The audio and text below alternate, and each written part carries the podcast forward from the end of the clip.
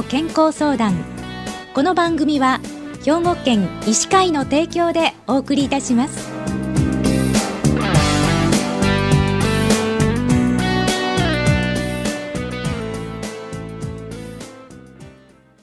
みんなの健康相談ご案内の広市加子です。今週は兵庫県医師会の神戸市東灘区松原眼科クリニックの松原聡先生にお話をお伺いします。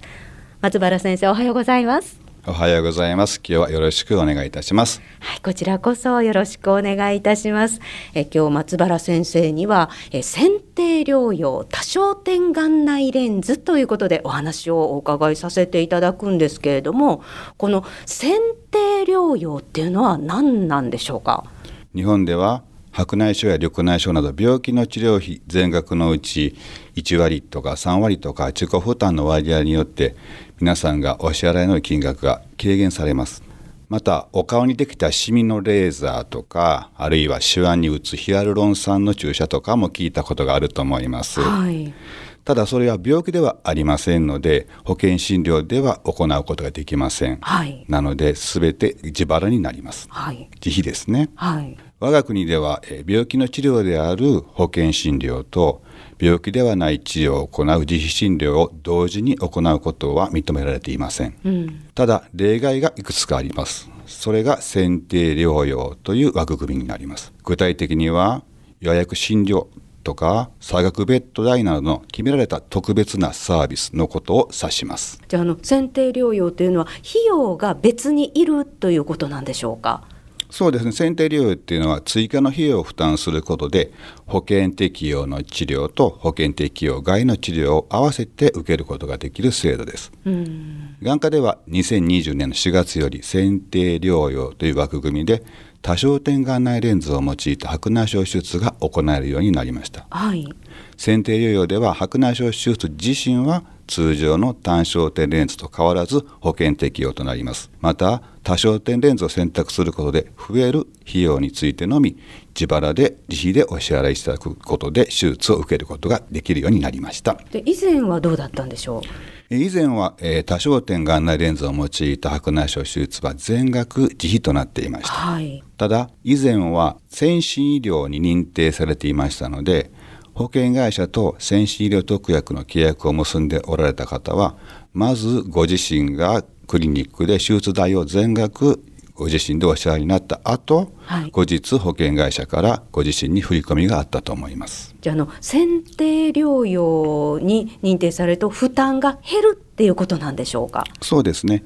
えー、選定療養に認定されると白内障手術本体部分は1割3割などのご自身の負担で手術が行えます。特別なサービスとなる多焦点眼内レンズ代については自費で賄うこととなります。つまりご自身の負担が減るということになりますね。じゃあその多焦点眼内レンズなんですけれどどんなもんなんでしょうか？目はカメラと同じでレンズとフィルムに相当する部分があります。レンズとフィルムの両方が良くないといい写真が撮れないようにやはり目の組織が両方とも良くないといい写真が撮れませんね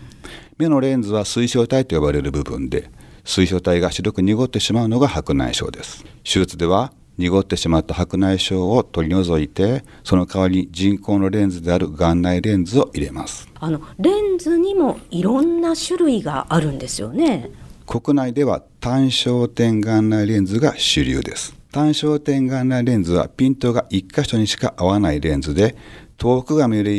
ように度数を設定すれば近くが見えず近くが見えるように設定すれば遠くは見えません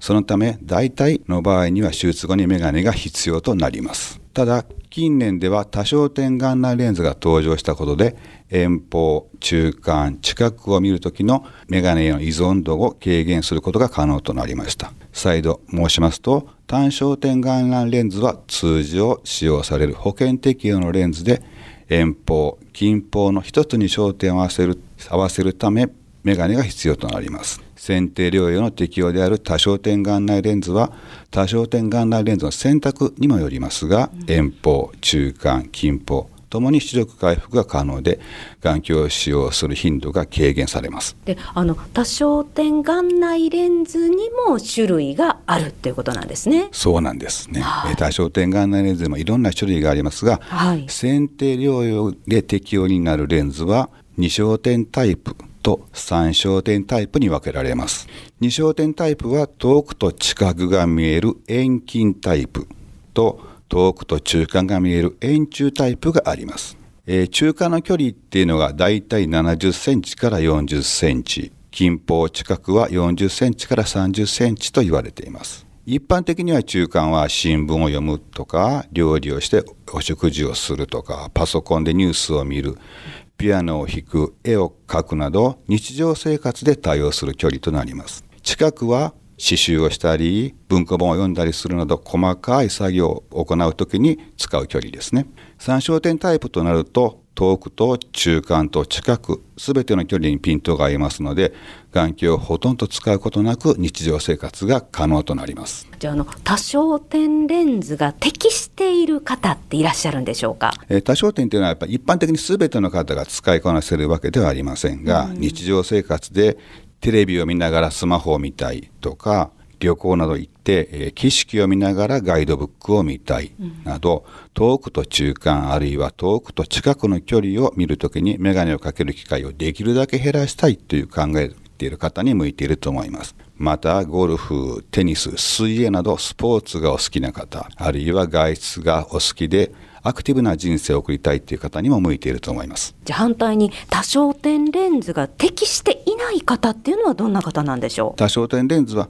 えー少しあの見え方が甘いっていう場合がありますので、はい。カメラマンの方やデザイン関係精密作業をする方あるいは近方を頻繁に見る方見え方の質にこだわる方は単焦点レンズの方が向いていると思いますまた手術が終わった後眼鏡を使うことに対して抵抗がない方昔から近眼の方は眼鏡をかけて慣れてますのでそういう方も単焦点レンズでも十分に満足されると思います。ただ多焦点レンズ細かい字を読む時あるいは長時間の読書また暗い部屋で読書をするとか少しいいレストランに行ってメニューを読むとき、ね、暗いところでは少し手元が見にくくなるので眼鏡を使用したりあるいは携帯電話のライトを使って照らすなどの工夫をされる必要がある場合もあります。じゃあ今日のお話をまとめていただけますか？多焦点眼内レンズが選定療養の適用となり患者さんのご負担が少なくよりいいレンズが選択できるようになりました皆さんのより豊かな人生のために多焦点レンズを選択されることも一つの手段かと思いますはい、ありがとうございました。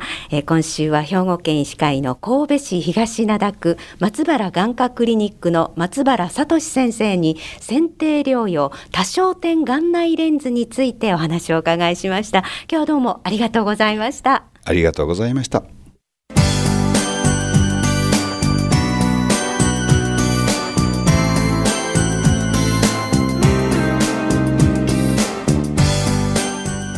の健康相談